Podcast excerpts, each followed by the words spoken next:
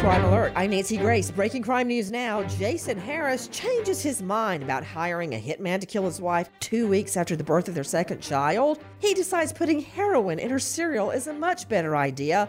Well, now he will be having breakfast behind bars. He's facing murder charges in Michigan. New Jersey, mom of three Celeste Cannon shot dead. A construction crew finds the murder weapon.